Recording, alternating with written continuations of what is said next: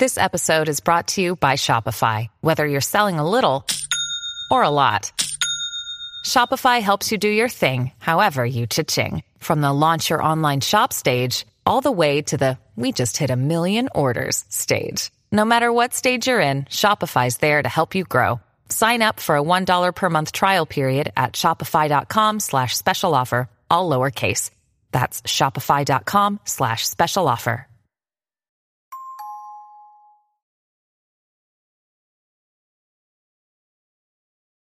2006年8月3日夜、特急サンダーバード内で女性が強姦被害に遭った。会社員の女性は富山駅発大阪駅行きの特急サンダーバードに乗車していたが、午後9時20分頃、見知らぬ中年男が突然自分の隣に座ってきた。その汚らしい中年男の名は上園隆光当時36歳。上園は座るなり女性に俺はヤクザだ。声を出すな。逃げると殺すぞと脅し下半身を触ってきた。恐怖した女性は一切抵抗できず声も上げられず数十分間触られ続けた。これで満足しなかった上園は今度は女性を特急内のトイレに連れ込み30分近くの間女性を犯した。その後女性は解放されている。解放された女性は新大阪で下車し警察に駆け込んで被害を訴えた。しかし無差別な犯行だったためか捜査は難航。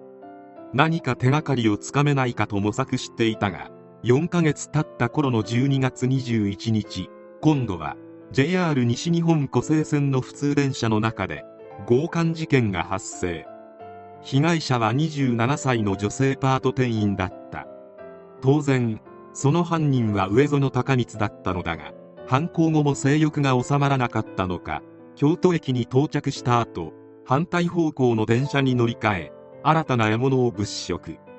今度は電車内ではなく20歳の女子大生が滋賀県の魚戸温泉駅を降りたところで上園が女子大生を脅迫。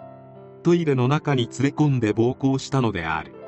短時間の間にいくつもの女性暴行事件が起きそしてどれもあまりに大胆な犯行だった。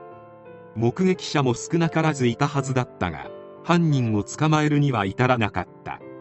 風向きが変わったのは2007年1月17日女子大生を襲った容疑で逮捕された男がいた。その男こそ上園隆光。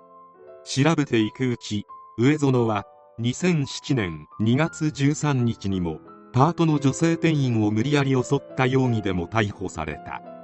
この事件の手口が冒頭で紹介した通称サンダーバード事件と似ていたため事情聴取を受けることに。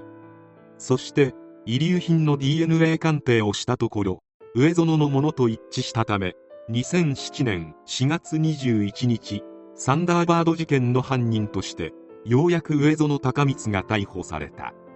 本能で生きているのか脳みそが下半身にあるのかけだものとしか言いようのないこの男上園隆光は一体どういう人間なのか。上園隆光は九州出身の父親と滋賀出身の母親の長男として生まれ両親と妹の4人で公営住宅で暮らしていた。地元の小中学校を卒業後父親の建設業などの手伝いをしていた。未成年の頃から今回の事件のようなことは余裕で起こしておりよく1718歳の女の子の後をつけ家に入る一瞬を狙って押し入っていた。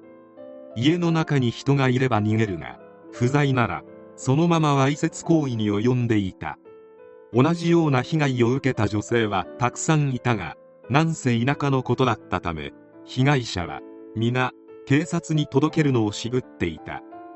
別の関係者によると上園は少し前にも隣の家の若い女性の部屋に侵入し下着をかぶって部屋を物色していたところを女性の家族に見つかったこともあるという。こんなやつなので上園は地元では札付きの悪として有名だった。と同時に評判もとんでもなく悪かった。恐れられていたというより純粋な嫌悪である。上園は1991年から傷害や強姦暴行脅迫住居侵入恐喝違法薬物使用などで6回の服役歴があった。しかも最初の逮捕の執行猶予中に暴行や恐喝などの事件を起こしていた。さらに違法薬物使用で服役し出所後すぐに強制わいせつを働いている。上園の行動は次第にエスカレートしていき1999年6月には知人女性を呼び出し乗用車内で性的暴行したとして滋賀県警に逮捕された。さらに2003年5月には JR 草津線の駅構内で女性会社員の背中を蹴るなどの暴力事件を起こし再び同県警に逮捕されている。何度も逮捕されている。野獣を隔離しなかったがために被害者が続出した事件。上園の初公判が2007年6月29日大津地裁であり上園は起訴事実を大筋で認めた。検察側は上園が暴力団員を装い車内で暴行に及んだ卑劣な犯行の実態を明らかにした。それらを踏まえて検察側は懲役25年の求刑。対して弁護側は上園が16歳の時に交通事故を起こし高次脳機能障害が原因で犯行を繰り返していると主張した。弁護側の主張はどういうことかというと上園は交通事故で障害が残って性的衝動を抑制できず犯行を起こした。だから情状酌量を求めるというものだ。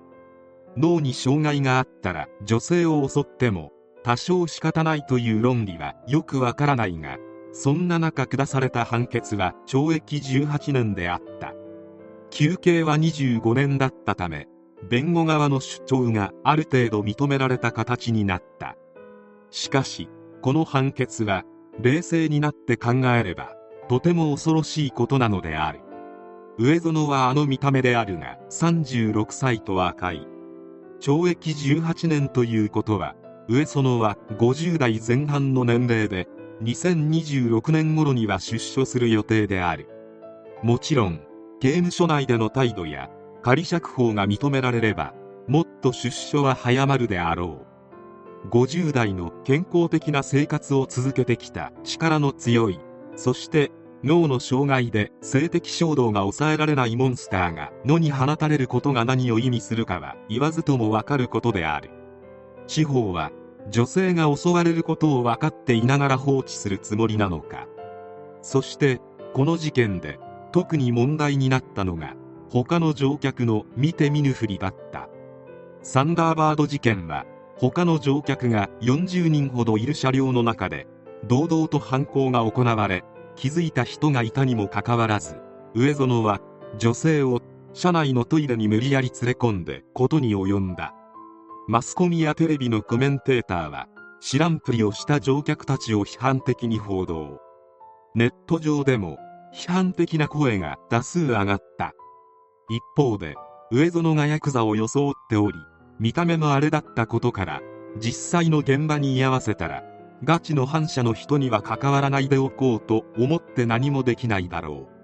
う。と推測する人もいた。確かに反社の人間相手に立ち向かえる一般人はまずいない。ヤクザでなくとも電車内のタバコを注意したら逆上した相手に大怪我を負わされた事件もある。立ち向かうことも難しいのであればせめて上園のような野獣は絶対に社会に出さないでほしい。願わくば死刑少なくとも無期懲役にして世間から隔離してほしいものである。そして特に女性の方々こいつは数年後確実に出所する。